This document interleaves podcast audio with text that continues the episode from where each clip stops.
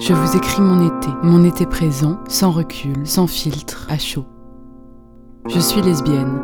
J'aborde les sites de rencontres comme d'autres chemins potentiels. Envie de contact, de lien par les mots, d'observer ce que les images renvoient à des corps vivants.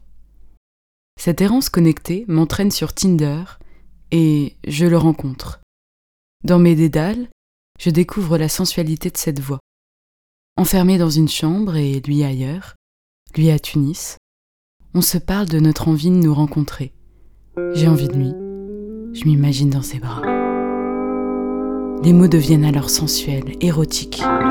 Ils s'étirent, ils se tendent jusqu'à aspirer ma réalité. Mon esprit est là-bas. Mon corps ressent son envie, entend son souffle, écoute son désir. Il lui répond à distance. On fait l'amour au téléphone, on discute, on se plaît. Cette rencontre augmentée se poursuit. Une intimité transcendée par le numérique. Au temps où beaucoup d'amour se fragmente, nous voulons découvrir le nôtre coûte que coûte.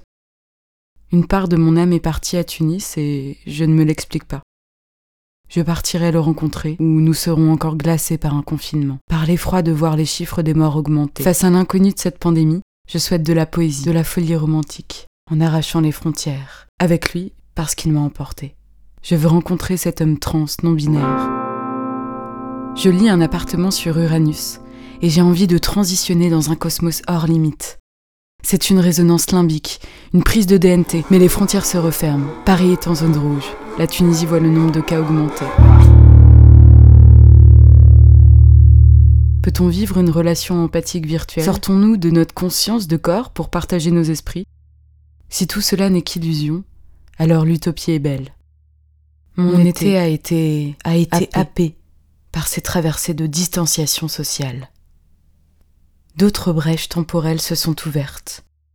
Mon, temps, et son, et son, temps, et son temps à une, heure, de décalage, à une heure de décalage. Mon temps et son temps à des milliers de kilomètres. Mon temps et son temps à des milliers de kilomètres entre deux langues. Mon temps et son temps entre deux langues. J'aimerais le rattraper. J'aimerais attraper, J'aimerais attraper ce temps et être J'aimerais traverser cette mer en bateau et faire le chemin inverse de la migration.